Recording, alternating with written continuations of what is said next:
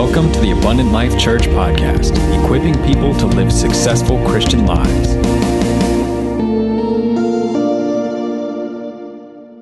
All right, this morning as uh, we look in God's Word in John chapter 18, um, how many of you okay if I tell a blonde joke today and you won't be offended?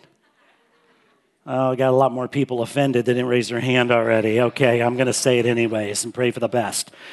I heard about this man who was sitting in this dark restaurant, and he said to the ladies next to him, Would you like to hear a blonde joke? Well, she said, Before you tell me, you should know I'm blonde, I'm six foot tall, and I'm a professional bodybuilder. She said this the lady next to me is blonde, she's six foot two and a professional wrestler, and the lady next to her is blonde, six foot five, and the kickboxing champion of the world. Now, do you still want to tell me? And he thought about it a moment. He says, No, not if I'm going to have to explain it three times.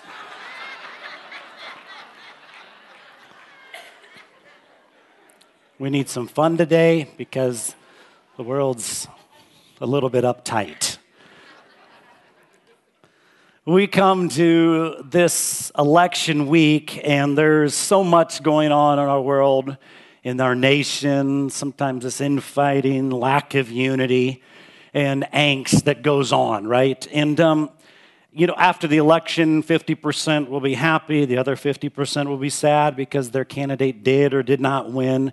But listen, I just want to encourage us as the body of Christ. Would you pray? I'm sure you've been praying already that there would be peace in our nation there would be God's peace, more importantly, not man's peace. We need God's peace. Amen. That would be in our nation, it would infiltrate our cities and our communities. And um, also, that I want to encourage us as believers to vote biblical values. That's what we're called to vote for, right? Biblical values. And so today, as we're looking into God's word, I want to just remind us that I think many times we've forgotten who we are as Christians. And Jesus is going to bring us back to, in this passage, in the arrest, trial, and denial, what we're really called to fight for in the day that we live in. You know, the primary flag uh, that we rally behind is not Republican, nor is it Democrat, Libertarian, Green Party, Constitution Party, Independent, or anything else you call yourself. We may think certain candidates or even a certain party does a better job in certain situations, but ultimately, we are not the party of the donkey or the elephant. We are the people of the Lamb of God. Amen. Amen. And, and soon to be the return of the lion of the tribe of Judah. Let's not forget what we're a part of. John 18, if you have your Bibles, I want to show you another place where Jesus taught this. Did he teach on this? Yes, he taught on this. It's true in his word. Leading up to this, his trial, his crucifixion, the last hours, when the soldiers came to take Jesus prisoner in the Garden of Gethsemane, we see Peter pulled out his sword and tried to take off one of their heads, didn't he? He missed. He ended up slicing off one of their ear, a soldier's ear, and Jesus patiently reaches down picked up the guy's ear and reattached it. Now, if you ever wonder what that experience is like, this has got to be incredible. I don't think most of us have. You're there to arrest the guy, but uh, he just picked up the bloody ear off the ground and reattached it to your head. You know, I'm, I'm not sure about you, but I feel like that would make me lose some of my motivation to arrest Jesus, wouldn't it, at that moment? And Jesus tells Peter, and I'm reading from Matthew before we go into John, he says this this kingdom I'm bringing, he, Peter, does not depend on you bringing it by force, nor is it sustained by the sword in your hand. Later that night, John chapter 18, Jesus stood before Pilate, the Roman governor in charge, and Pilate asked him, Are you the king of the Jews? To which Jesus responded, My kingdom is not of this world. And if my kingdom were of this world, my servants would fight. But as it is in verse 36, my kingdom is not from here. Matthew says, Peter, put your sword back in its place because all who take up the sword are going to perish by the sword. Or do you not think that I cannot call on my Father, and he would provide for me here and now with more than 12 legions of angels to help me? That the Savior, you understand, that is pointed out in this passage of John chapter 18, the Savior that we hope in, the Savior that we adore, to whom we pledge our first allegiance, did not bring a kingdom that, op- that would operate by the same rules as this earthly kingdom. That political weaponry, uh, military weaponry, would be of little value in sustaining or advancing the kingdom of God. A couple thoughts on this passage, if you're taking notes today of John chapter 18 as it relates to God's kingdom, that we realize God has set us on a course this year that our theme for 2020 is Your Kingdom Come. Amen? That, that I want to kind of just rewind a little bit and look at this word kingdom for a second. That when you and I have God's person, and knowing who he is, knowing that God's power overrules every other kingdom on this earth, when you get that straight, then you've got to connect with God's plan. Once you have the person of God connected right, then you can go to the plan of God connected in your life. And his plan is summed up in one word, and that word is kingdom. Can you say the word kingdom? Kingdom. Couple of thoughts, John chapter 18. This is Jesus' focus during his arrest, his trial, and the denial. The first one is Jesus came to preach for heart change. If you ever wonder why Jesus came, Jesus came to preach for heart change. And in this chapter, you see the politics of the day that is being played out as Jesus was led to Annas. Then he's led to the house of Caiaphas, to the governor's headquarters, and finally he gets to Pilate. And Pilate knows that he is being played in front of the people, and he caves to the pressure of the people in that day. And he gives the crowd a ridiculously easy choice Jesus or Barabbas in that day. Will you pick Jesus or will it be Barabbas? Now, you understand as you go back, Barabbas was an insurrectionist and a robber. He harmed so many people in that day. He was a menace to society. He deserved to die. The people are left to a choice between Barabbas and Jesus.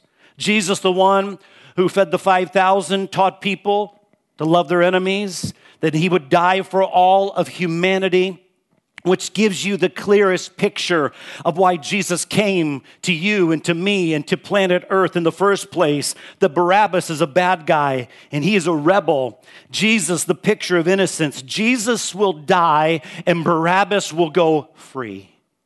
And scholars point out that Barabbas' name is a strange one. Bar of Barabbas in Hebrew means son of. Abbas means father. So Barabbas means son of a father or son of a man. Anybody here not the son or daughter of a father? You see, Barabbas, by his very name, represents every man and woman on planet Earth that has ever lived. Like Barabbas, you and I are rebels against the plan of God and the rule of God.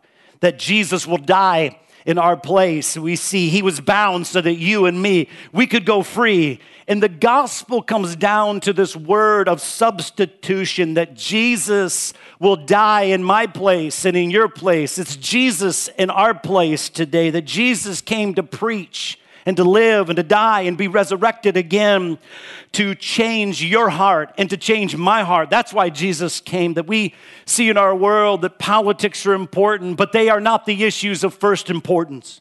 And that's because the solutions that we need are not primarily political ones, they are heart issues first and foremost.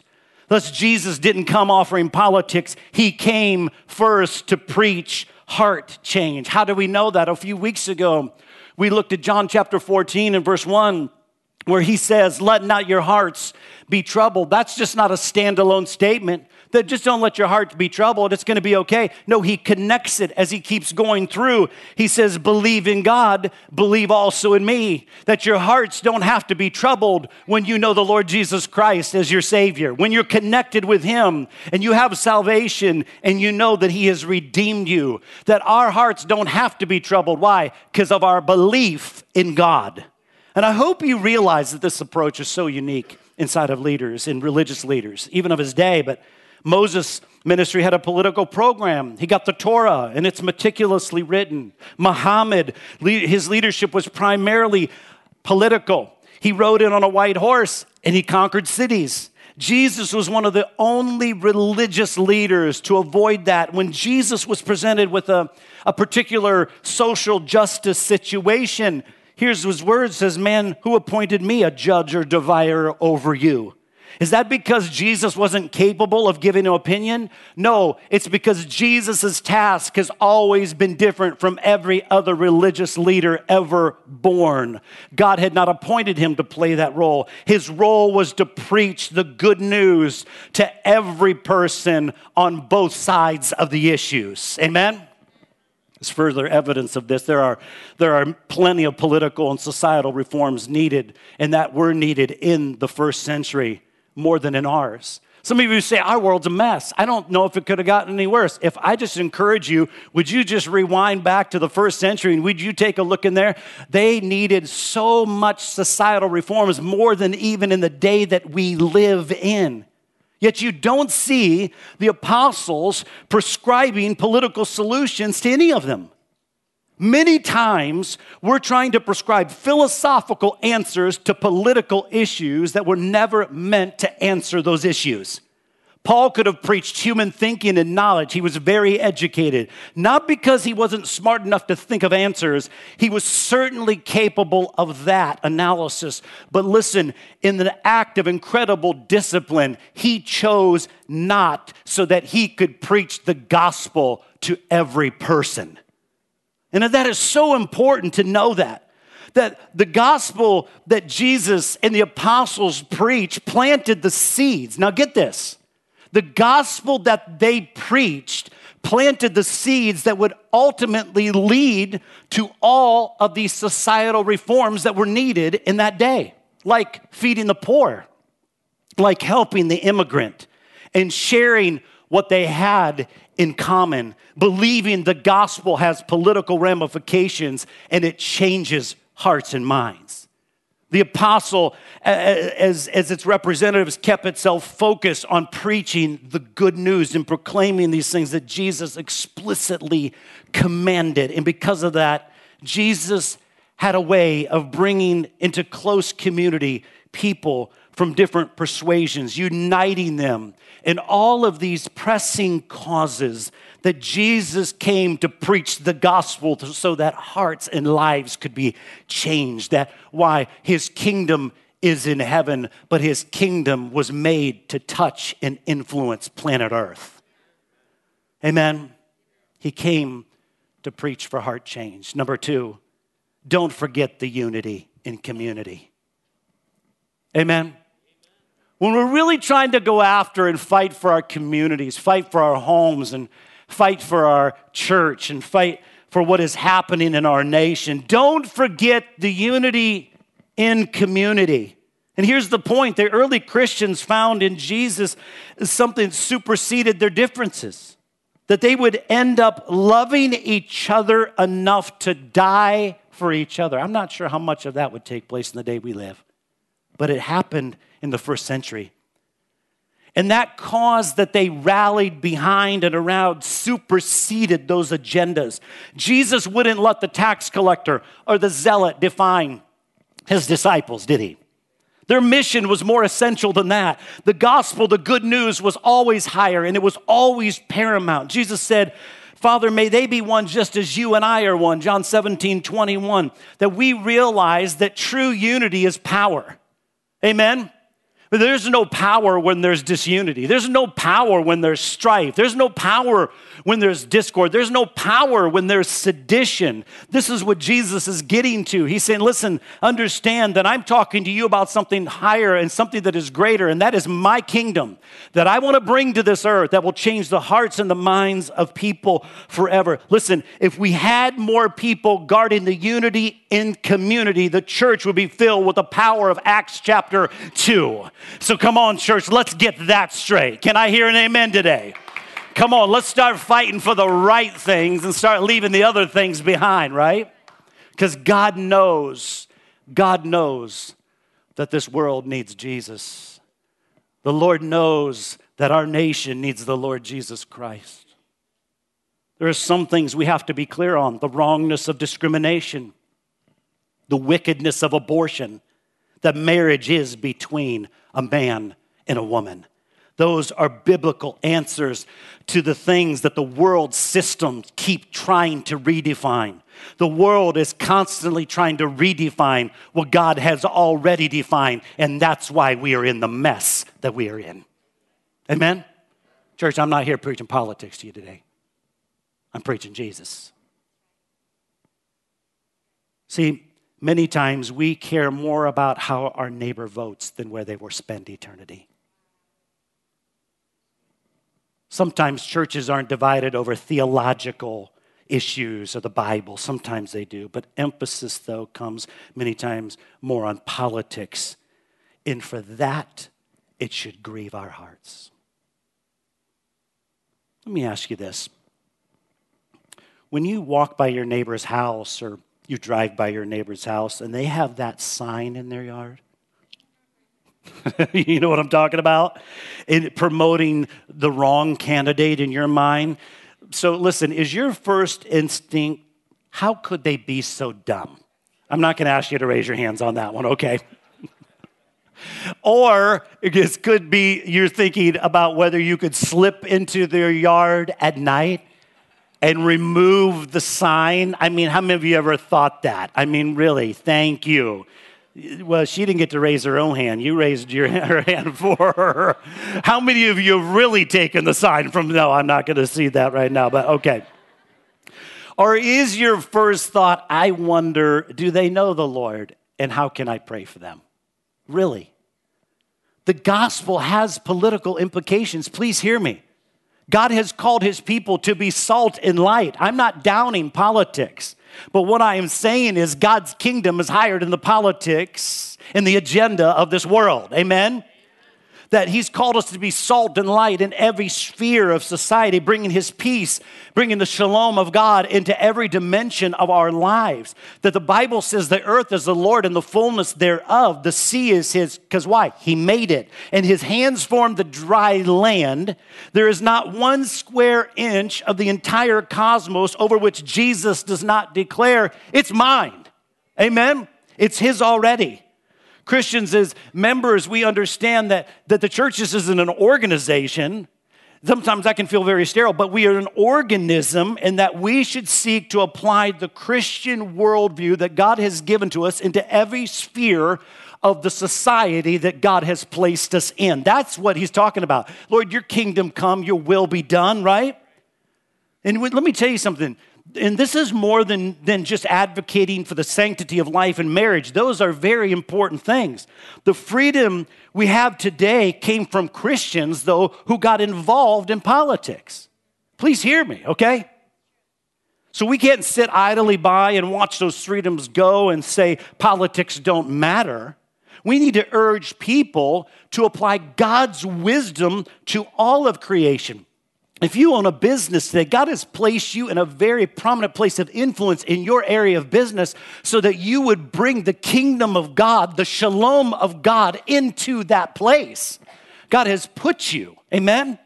That in your home, whatever God has put you in charge of and in, control of, or, or student in your campus, God wants you to bring His kingdom into that very aspect so that it would go through every bit of your business your workplace, or your campus. That we realize that, that the care for the poor, yes, for education, and that is so important. But we are also called, so those of you, I just want to encourage you to go vote this week. If you haven't already, I heard people in the first service told me many of them had already voted. That's great. I just pray that each and every one of us would take the time to pray before we vote.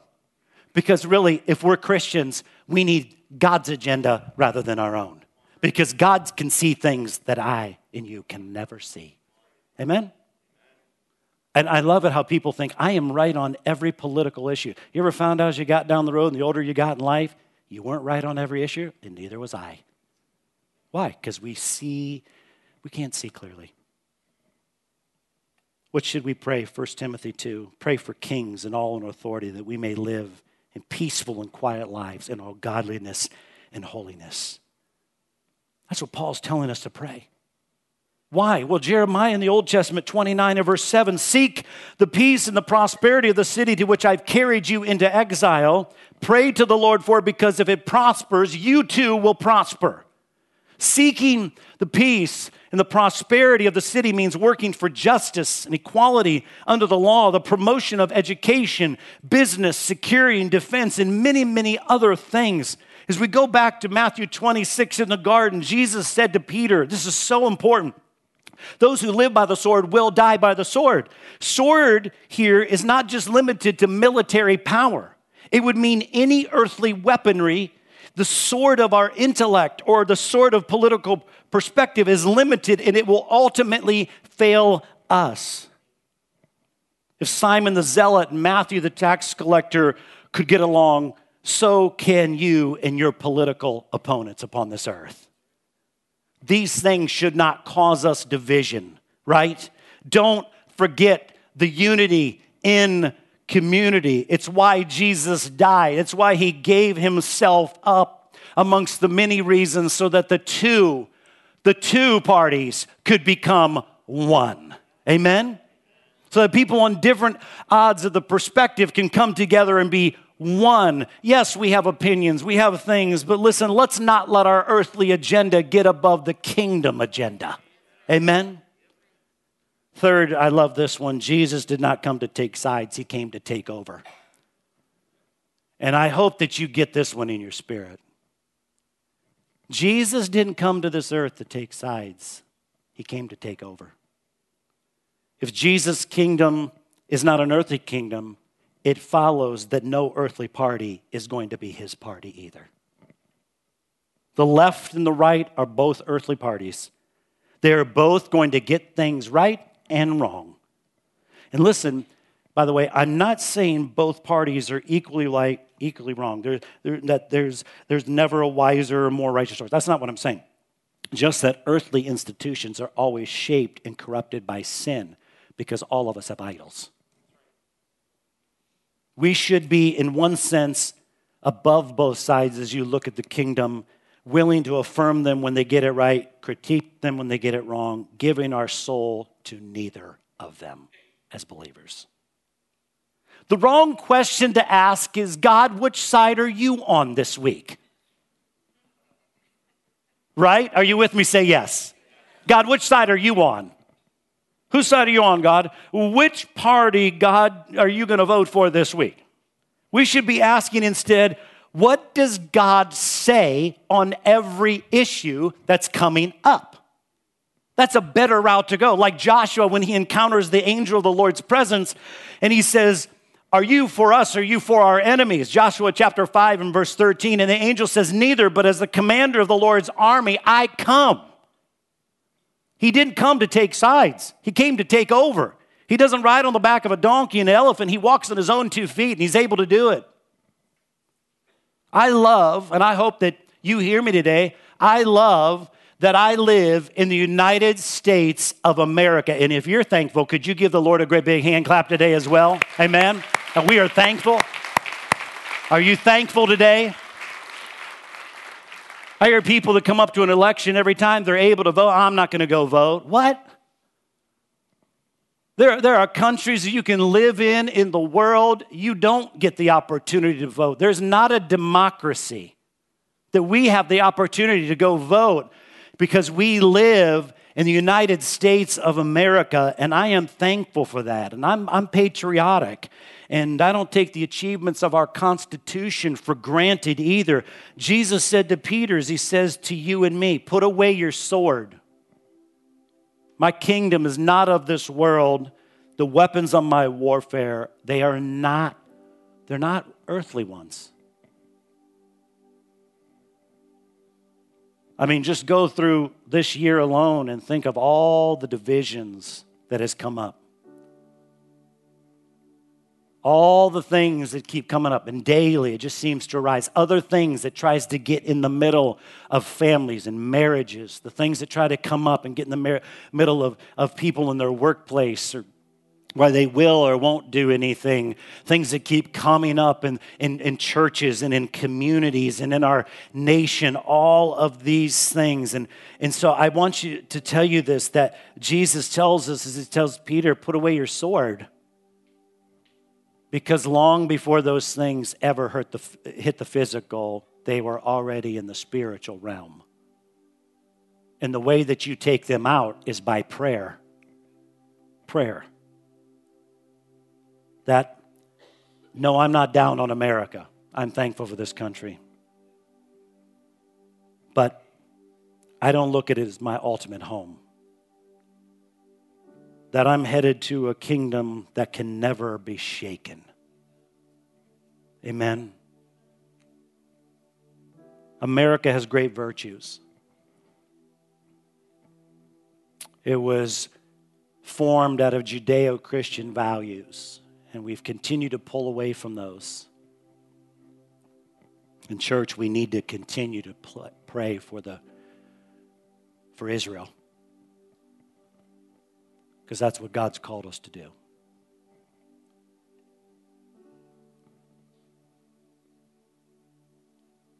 That we, you and I aren't called to seek a, a kingdom that's headquartered in Washington, D.C., but the one with Jesus who said, whose foundation cannot be shaken, whose architect and builder is God.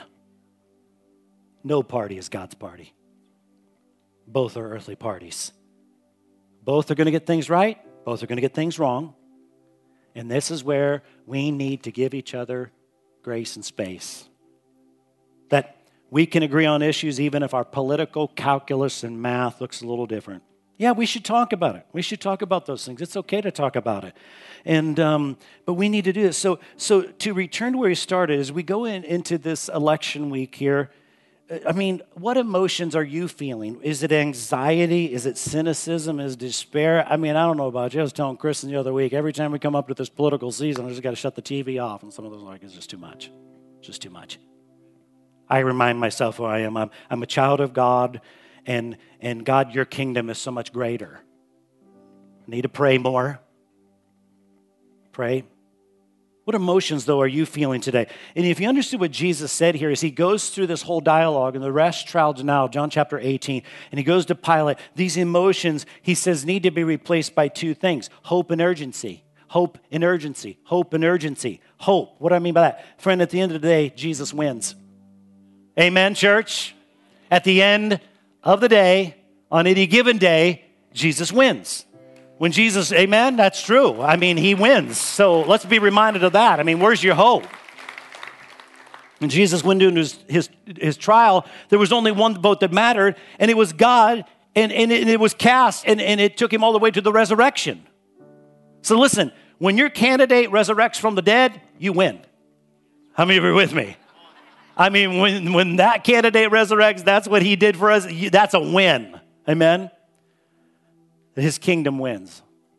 And, and it's not contingent on what happens in the next few days. Please, please. If that's all you can think about, that's very myopic. It's very small. Jesus is coming to this pastor saying, listen, there's all these earthly agendas and priorities, and yes, go vote, do what you're called to do, and love justice, mercy, and all those things. But he says, My kingdom is not of this world, and I want my kingdom to come and impact your kingdom. It doesn't mean we're not going to hurt sometimes. Oh, our candidate didn't win. They're going to get knocked down. It's going to be discouraging. Our country makes wrong turns, but friend, Jesus still wins. Instead of cynicism, we can have, and we should have hope. Instead of despair, we should have urgency. Uh, people need the Lord. Jesus promised us hope and urgency out of anxiety and despair and cynicism, all those things. And at the end of the day, it doesn't matter if they're Democrats, Republicans, or independent. It only matters if they know Jesus. That everything in this world is eventually going to crumble, but Jesus remains. That's why the gospel is first and always our first priority here to preach that. Listen, I, like you, do not know where this world is headed. I don't know where our culture, society is going many times, but I know where Jesus is going. So, sure, let's talk about politics. But here's our one main talking point both Democrats and Republicans need Jesus. Amen? And, and you've heard me say this before. In heaven, you, you know, you're going to be, you're going to live next to a Democrat or Republican. So just get over it right now. Amen? Right? I mean, seriously, get over it right now. The body of Christ just needs to get over it. I'll get over it. That's a whole nother matter. Get over it, right? So we know this, we see this in his word, because the ultimate salvation we have is not found in the office of Washington, D.C., it's hung on the cross outside of Jerusalem. Sure, let's talk about the economy. Let's do that. But our main message is that both rich and poor need Jesus just the same. And yes, let's talk about race. Let's do that.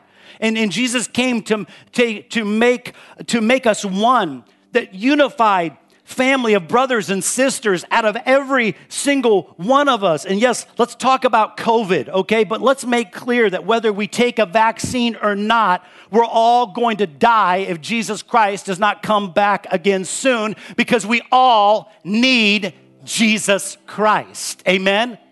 That's kingdom talk, that's kingdom business.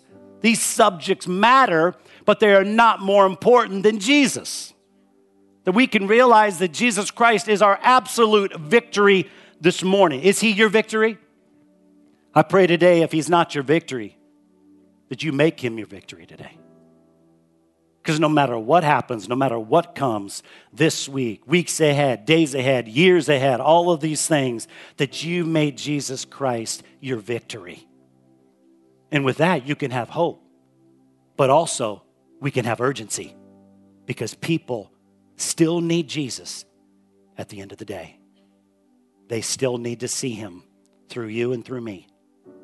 That's why Paul, through 1 Timothy, first of all, then I urge you that supplications, prayers, intercessions, and thanksgiving be made for all people, for kings and all who are in high positions, that you and I may lead peaceful and quiet lives, godly and dignified in every way.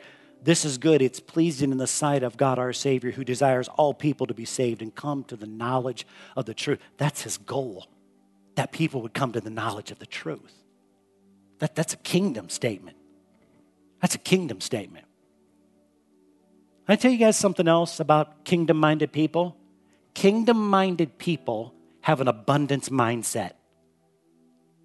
Are you with me, church? God keeps putting this in my spirit.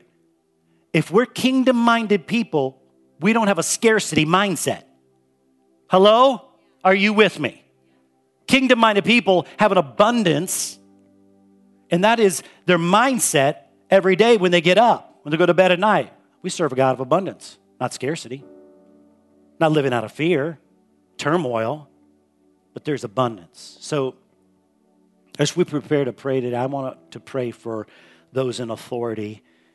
And I pray that you would do that as well as we come into this election week, that we know God is absolutely in control, no matter what happens, that He is able. So, will you join me in prayer? Heavenly Father, the command couldn't be any clearer that you've called us to pray, intercede, and thank you for all people so that you and I and people in this world can live a peaceable and quiet life, both godly and dignified.